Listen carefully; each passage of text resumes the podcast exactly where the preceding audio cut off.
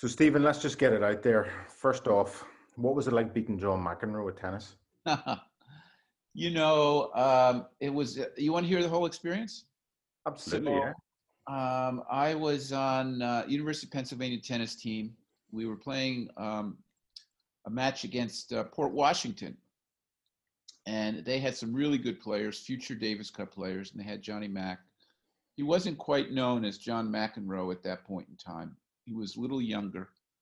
And they had the my my favorite courts, indoor clay. And um, I walked on the court. He walked on the court. He was about my size then. And uh, he hit three balls, and my jaw dropped. I could not believe how this kid hit the ball. I said, you know, I was a fairly good player, you know, nationally ranked player, but I'd never seen anybody hit a tennis ball like this.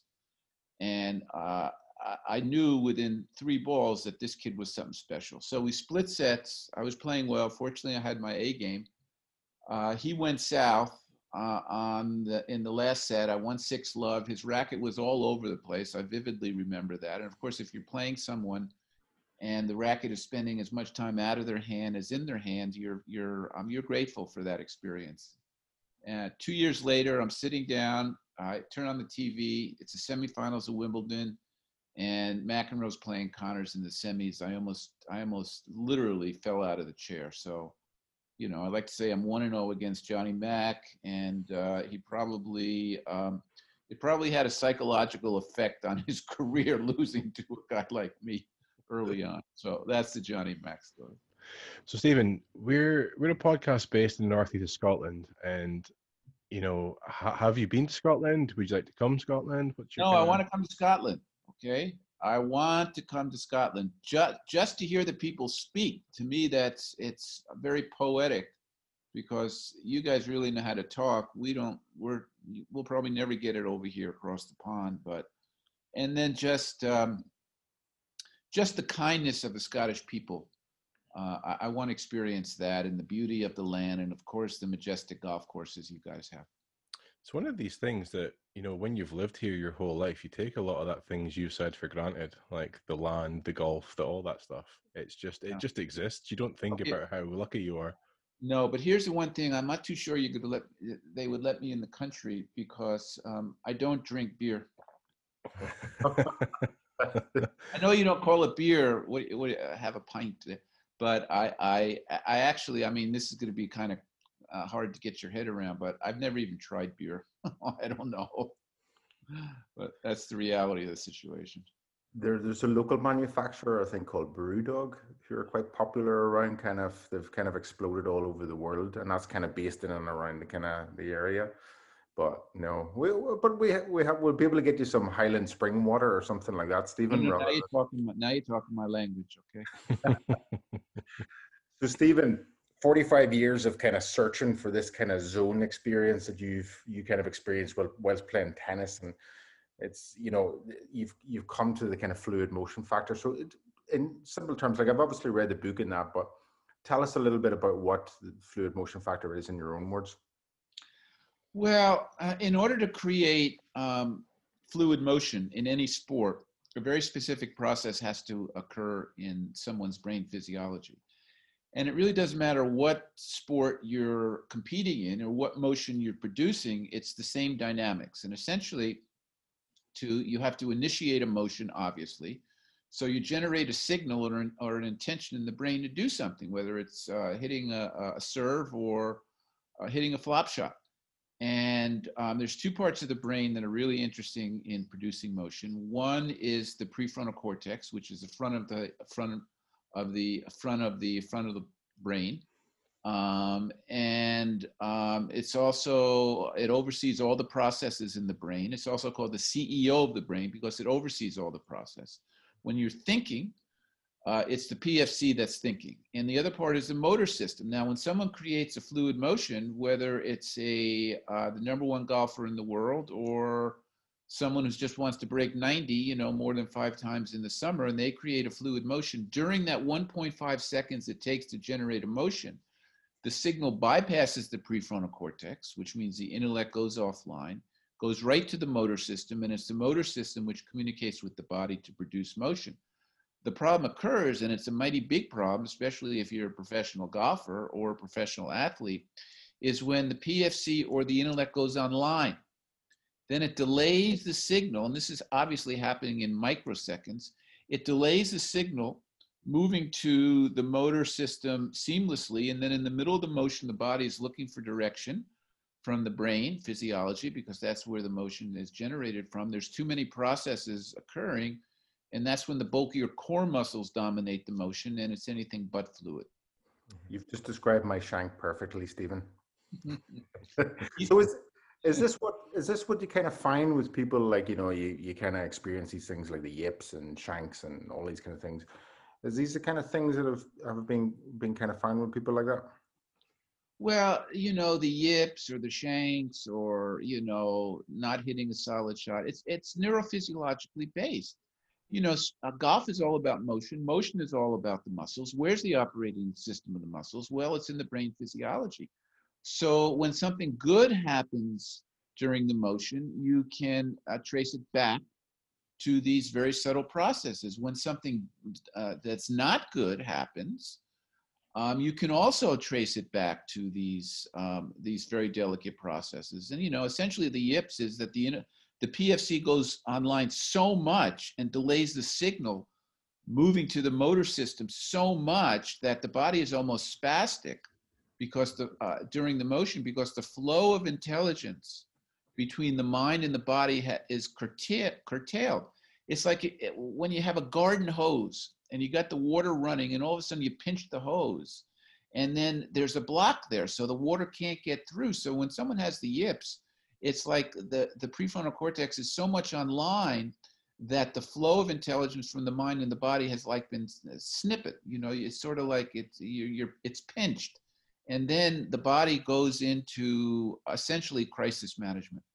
It's interesting because, you know, I kind of, I, well, myself and David, we resonate with exactly what you've just said on so many things that we've done on the golf course that, you know, you almost feel like your brain's gotten in the way.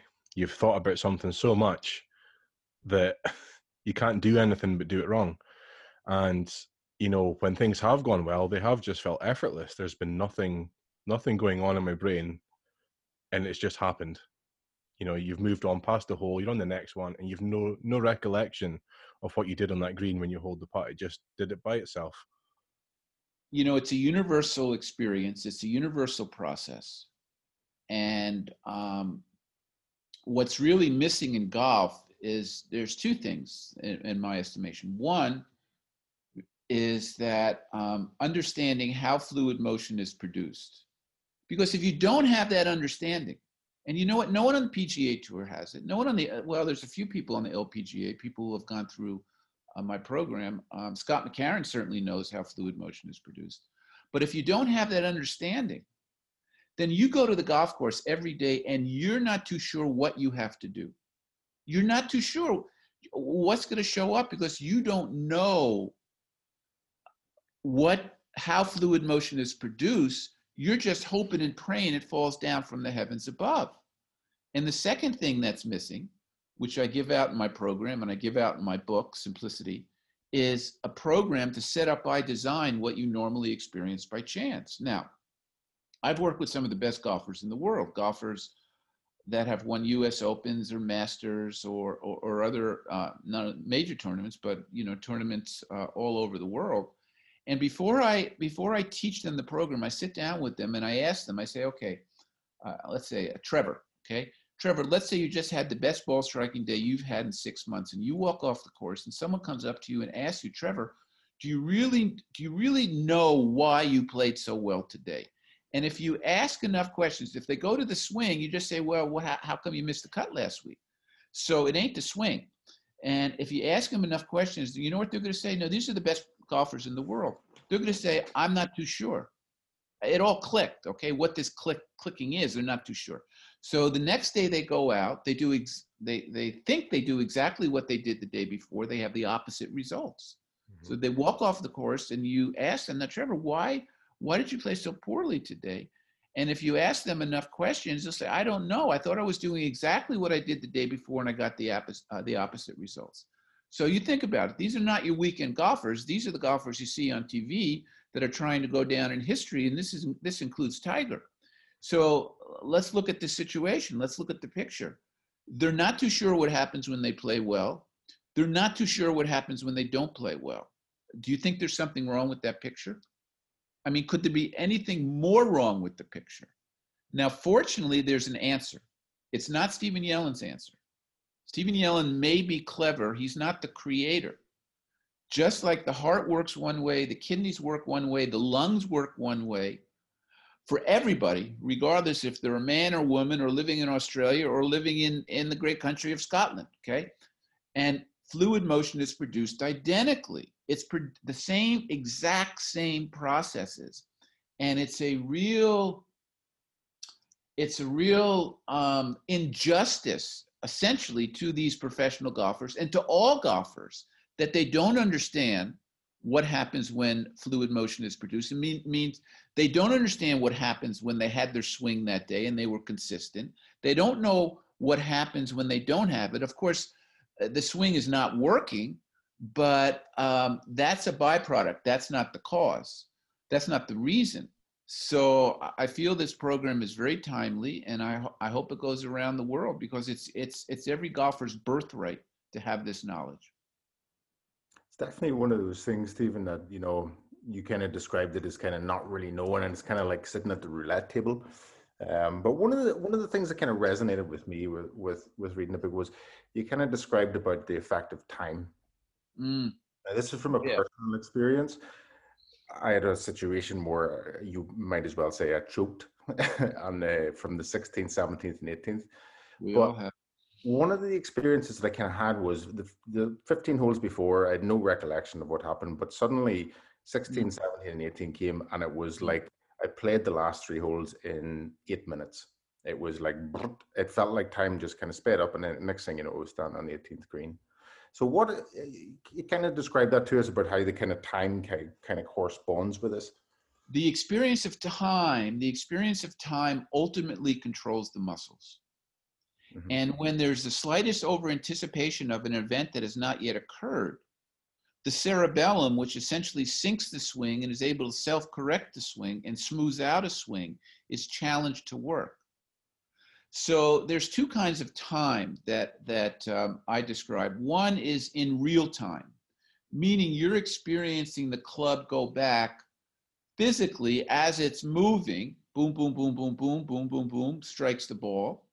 And real time is when time is experienced in the present. You could say that in the now, because when you're at the top of the swing, well, you don't know what's going to happen at impact, and you don't know what's going to happen, you know, when the ball lands or whatever, how it bounces.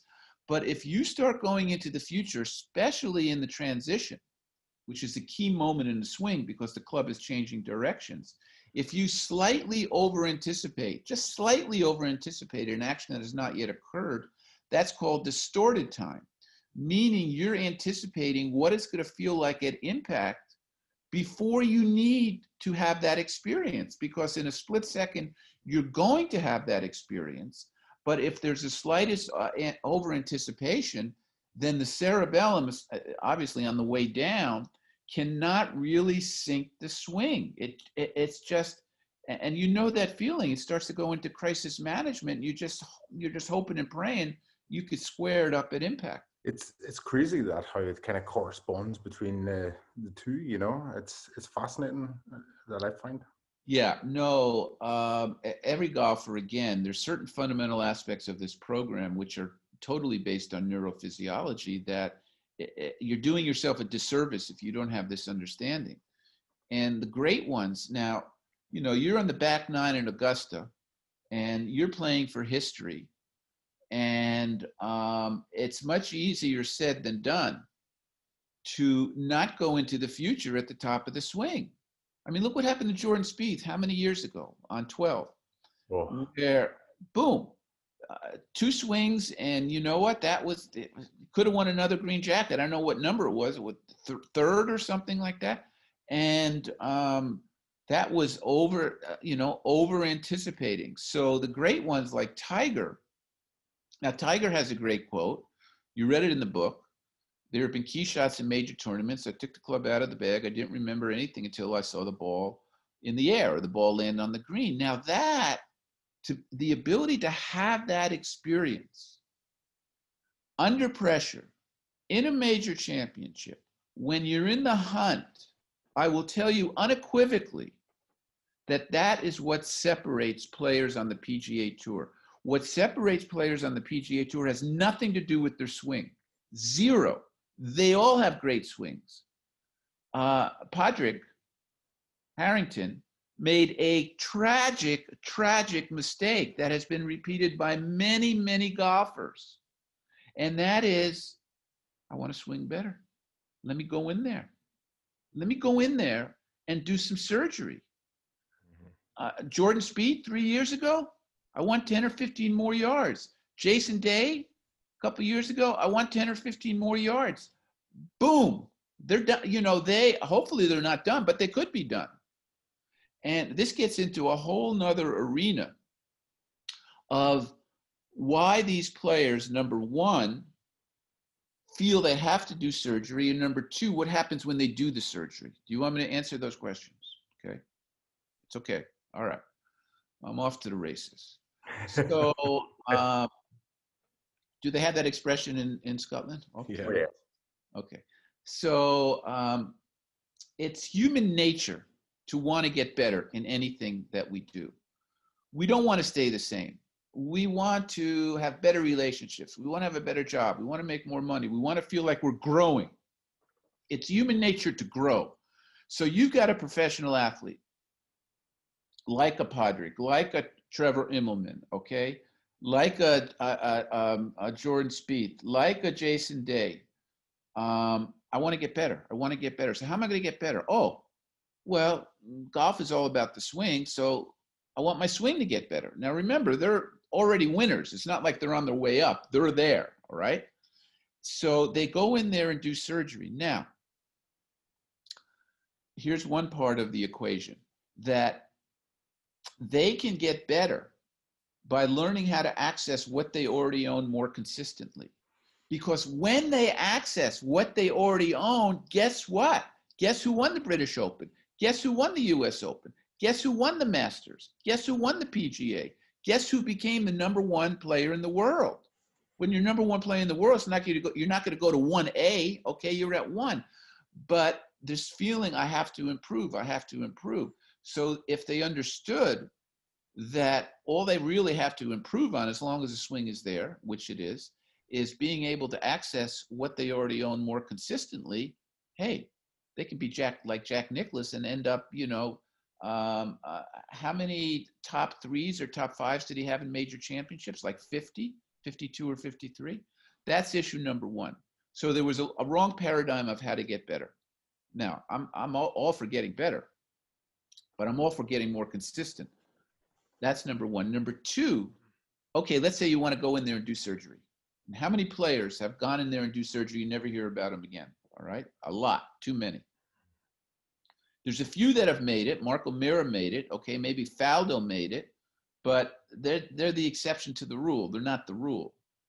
So you have to understand, there's this basic understanding that you have to have of the environment the brain physiology has to exist in in order to produce fluid motion and sink a swing.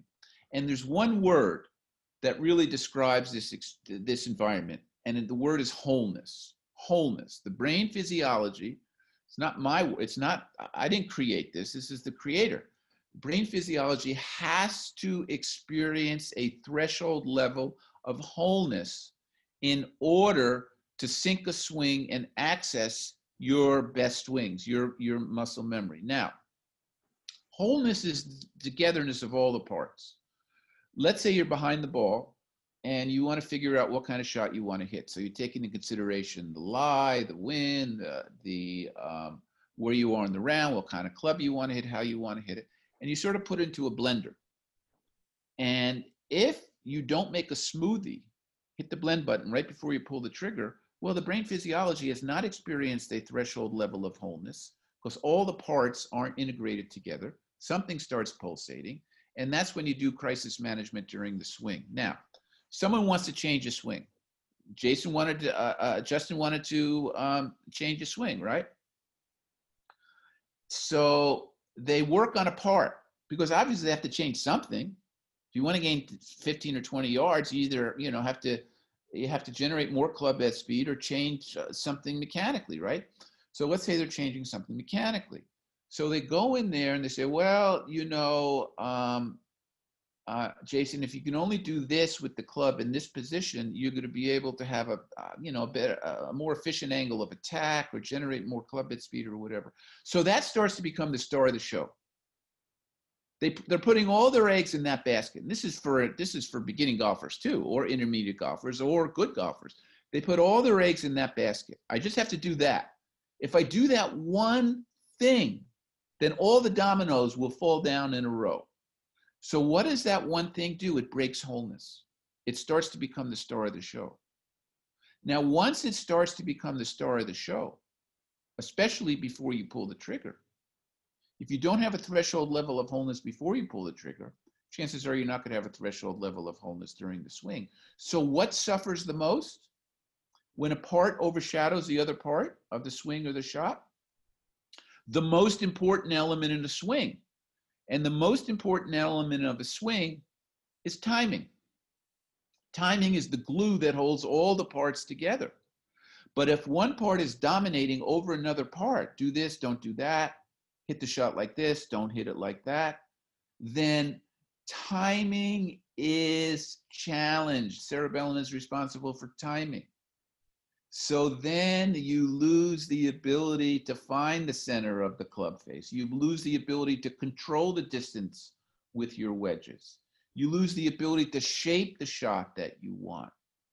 So because you went in there and did surgery and you didn't understand uh, the, the uh, very inevitable complications of surgery without understanding the environment the brain physiology has to exist in to play elite golf.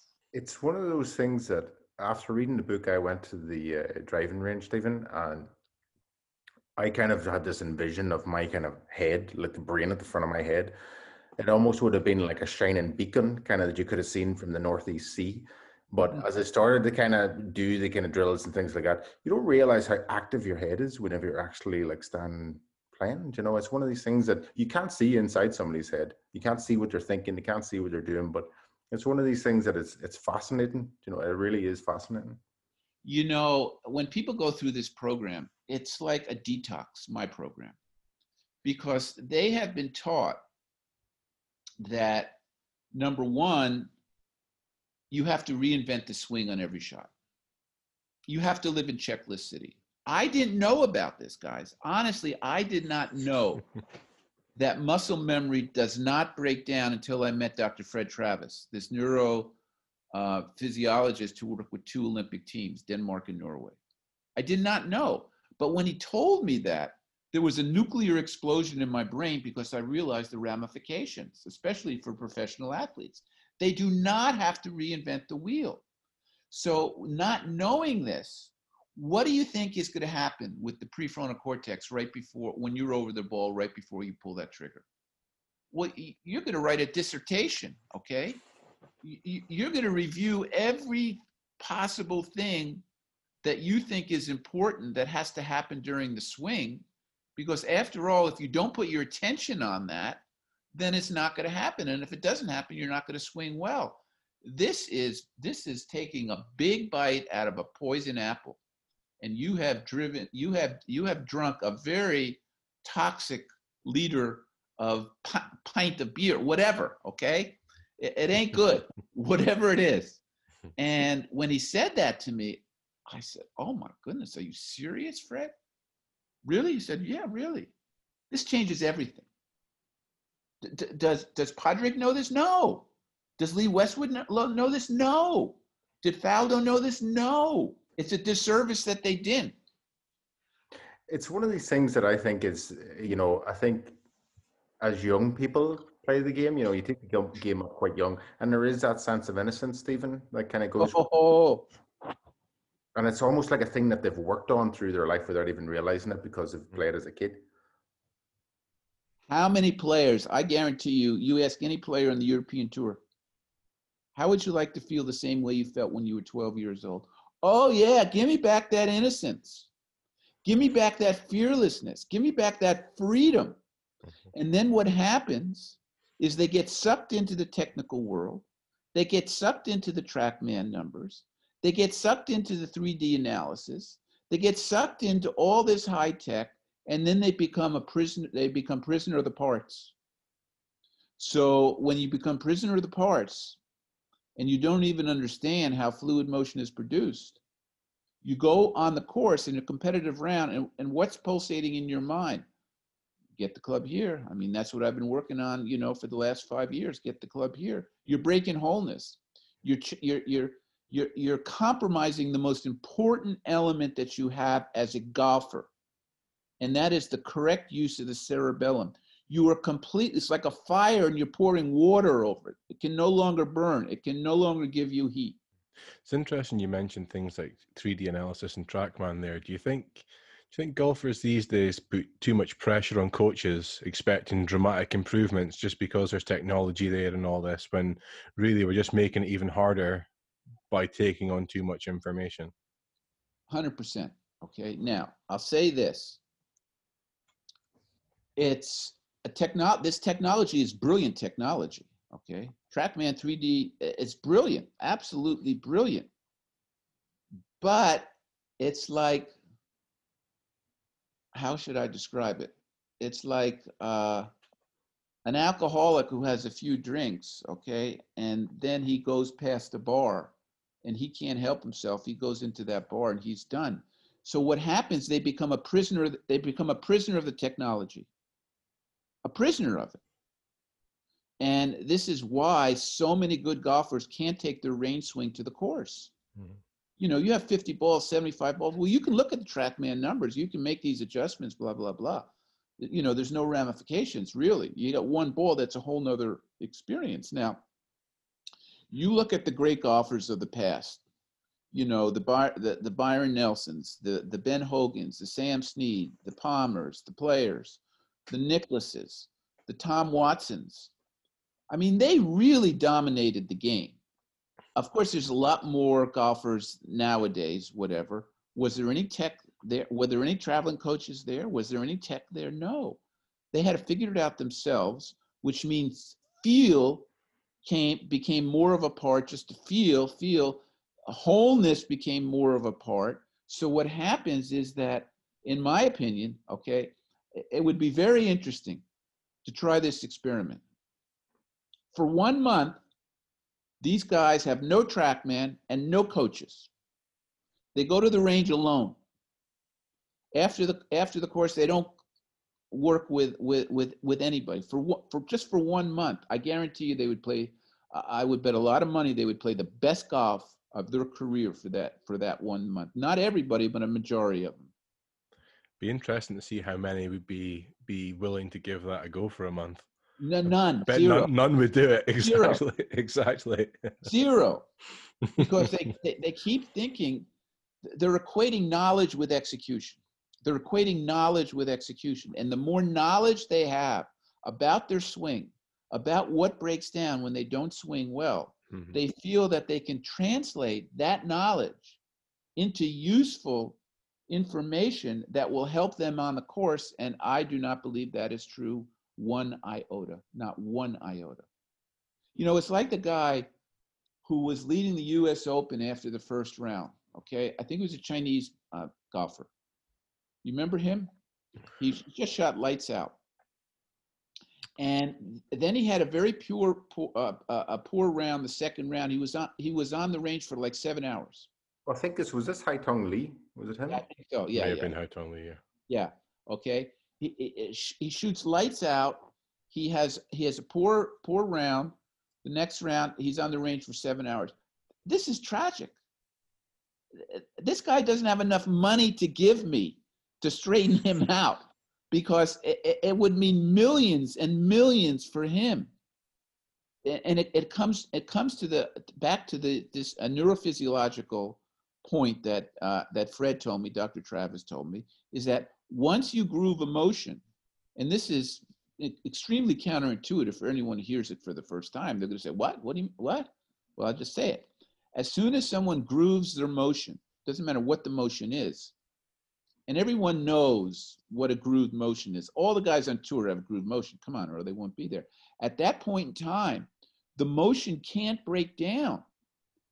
What breaks down is the ability to access it. So when the motion broke down, of course, something happened during the swing, or else they would have hit the ball um, acceptably. It's not what happened. It's that essentially, really, black and white, they broke wholeness. So the cerebellum could not sink the swing, and you could not access the muscle memory in the basal ganglia. And this is the second ball syndrome. You're playing a practice round, you're in the middle of fairway, perfect lie, perfect club, perfect distance. You miss the green, you drop a ball in disgust, and you stick it four feet. If the swing is broke, it's going to be broke on the first one and the second one, but it's not broke. You broke wholeness on the first shot. You didn't break wholeness on the second shot. So once you have that money in the bank, it's always your money. It's never going to go away. I love that analogy in the book about the bank and about having the kind of funds and how you can kind of access it. There's rules to the bank, as you kind of say. Um, but Carl Morris actually talked about this, and he said about uh, an episode that Darren Clarke had where he shot a sixty. I think it was a sixty round in the K Club in the European Open. It was years ago, but he had said that he was warming it up on the range, was shanking it, and then went out and shot a sixty. And it was almost like one of these things where I think some of us have that kind of level of expectation drops, brain starts to quiet, and then we go out and we have an absolutely fantastic round because we're not getting in our own way. Do you think that kind of ties in then? It doesn't tie in. It completely wraps around it like a bow. And what it is is level of acceptance, okay? Level of acceptance. When you have a very low level of acceptance, meaning the ball has to go exactly where you want it to go, it's my way or the highway, then uh, as you read in the book, there's two unfortunate circumstances that happen during the swing. Is when you have a low level of acceptance, essentially, I'll just briefly say that the prefrontal cortex gets an open invitation to get involved because it wants to see how you're doing, right? Well, you want this, uh, you, uh, Darren, you, you want this ball to go this way, and uh, let's just check it out. And of course, when the prefrontal cortex gets involved, the prefrontal cortex is the killer in a swing. No bueno. I don't know if you say that in Scotland, no bueno, okay? But um, so Darren goes to the goes to the, um, uh, the range at the K Club, all right, is just stinking the ball up, stinking the ball. I, geez, am I really a professional golfer? Really, seriously? So he steps on the first tee. What's his, what's his level of acceptance? Is it a one or a two? No, it's a ten. Okay, whatever. I, I, I just had the worst rain session I've had in, you know, five years. I've got no chance of playing good golf. So what happens to the level of acceptance? It's a ten. Now, what happens when you have a ten level of acceptance? You accept all possibilities. You accept all possibilities. It goes right, it goes left, it goes long, it goes short. Now, once you accept all possibilities, then during the swing, the prefrontal cortex has nothing to chew into because you've accepted the possi- you've accepted all possibilities. You haven't, you haven't been a prisoner just of one possibility. And that's when the magic shows up. That's when the magic shows up. And this is, this happens all the time. A guy's feeling good. Yeah, it's my day. It's my day. Uh, I hit the ball great on the range, gets to the first tee. Oh, geez, almost O B. You know, misses the green, second, second tee, second hole, uh, you know, uh, almost O B in the fairway, misses the green, third. By the time he gets to the fourth hole, he says, oh, you know what? Forget it. As soon as he says, forget it, he has a ten level of acceptance. And then he goes birdie, birdie, par, par, par, birdie, birdie. Everybody's had this experience. Mm-hmm. Now, there's something, I just made a little video for uh, Instagram on this. There's something called the D N A goal. D N A goal is the embedded goal in a sport. You never have to think about it. No one has to remind, um, by the way, I love, you guys call it obviously football, soccer. I love watching highlights of European um, uh, Premier League and everything. And there have been some great shows on Netflix, Manchester, Manchester City. Um, what was the other? Certainly won't be anything about Aberdeen on, on any of those kind of shows. Aberdeen? No, I didn't see Aberdeen. Okay. Uh, um, Sunderland, I think, was the other one. Did you see the Sunderland one? Yo, Sunderland. You know, Sunderland, uh, yeah. uh, Never Die. What was it? Sunderland. Su- su- uh, Sunderland Till I Die. Sunderland Till. Oh, I loved it. Okay, it's fantastic. So, um, so a guy's going in to score a goal. I mean, he's he. What is it called? Dribbling, right? He's just you yeah. know he's sort of he's dribbling in. Now, before he's about to shoot, do you have to remind him that it would be a good idea if the ball actually went into the net? No, it's a D N A goal. All right, now, you got the U S Open Women's Championship this week on the L P G A Tour, right? So what's what's a D N A goal for all these ladies? Oh, I want to hit a lot of fairways. I want to I want to hit a lot of greens. I want to make a, make a lot of putts. I want to shoot a low score. I want to make the cut, and I want to win. These are all the wrong goals. These these are so. This is like saying to yourself, and I'm going to correct it for for uh, your side of the pond. Oh, I I need to remind myself to drive on the left side of the road. No, you don't have to. Do you ever do you ever have to remind yourself to drive on the left side? No, it's a D N A goal. The whole goal of a D N A goal is not to execute the D N A goal, because you're never going to forget about that.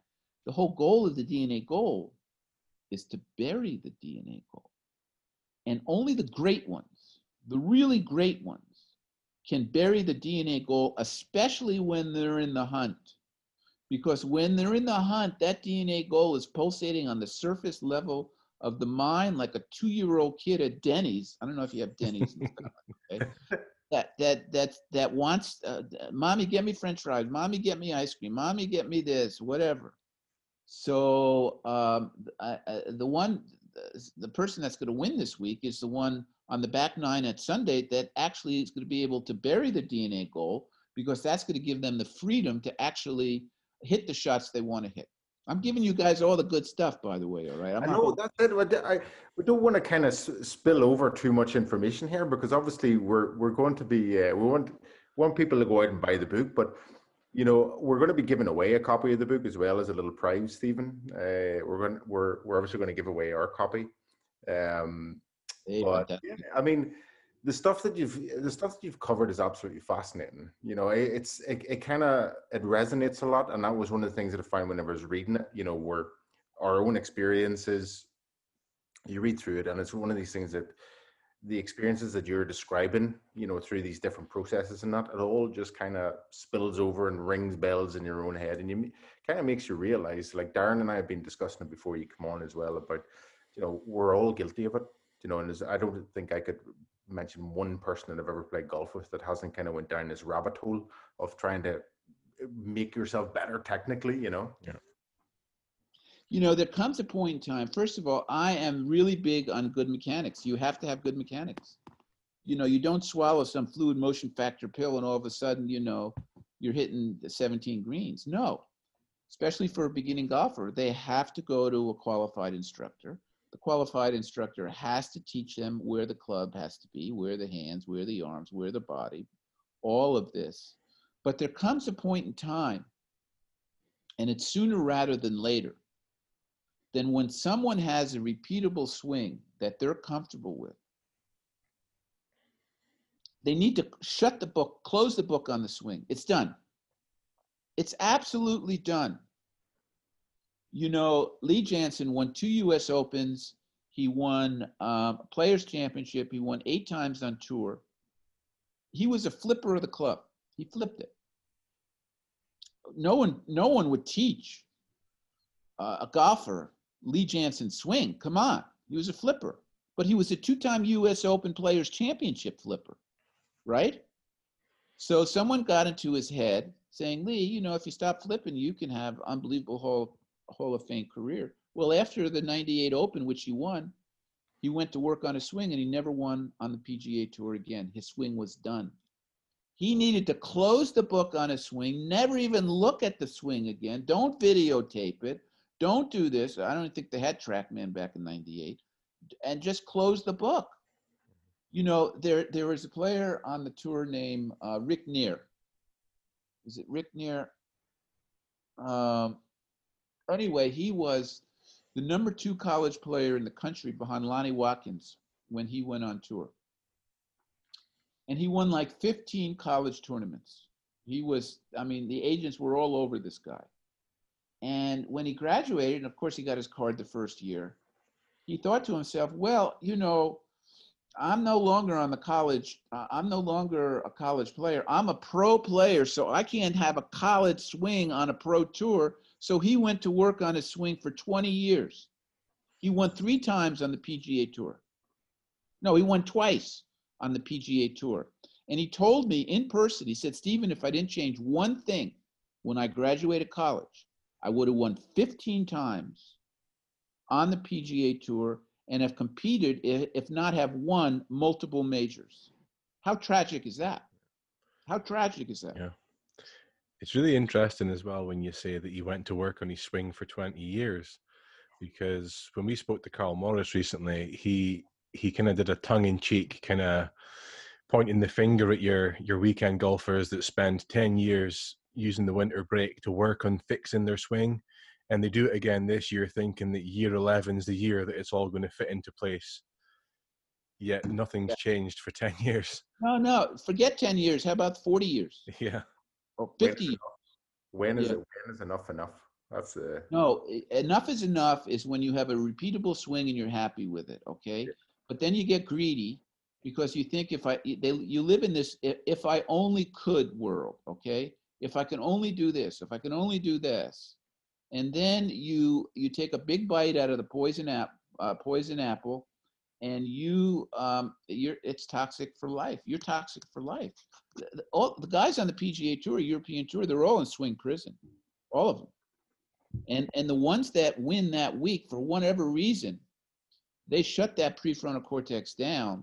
They let things happen the way it should happen, and and they end up um, you know winning the tournament uh, Sunday afternoon.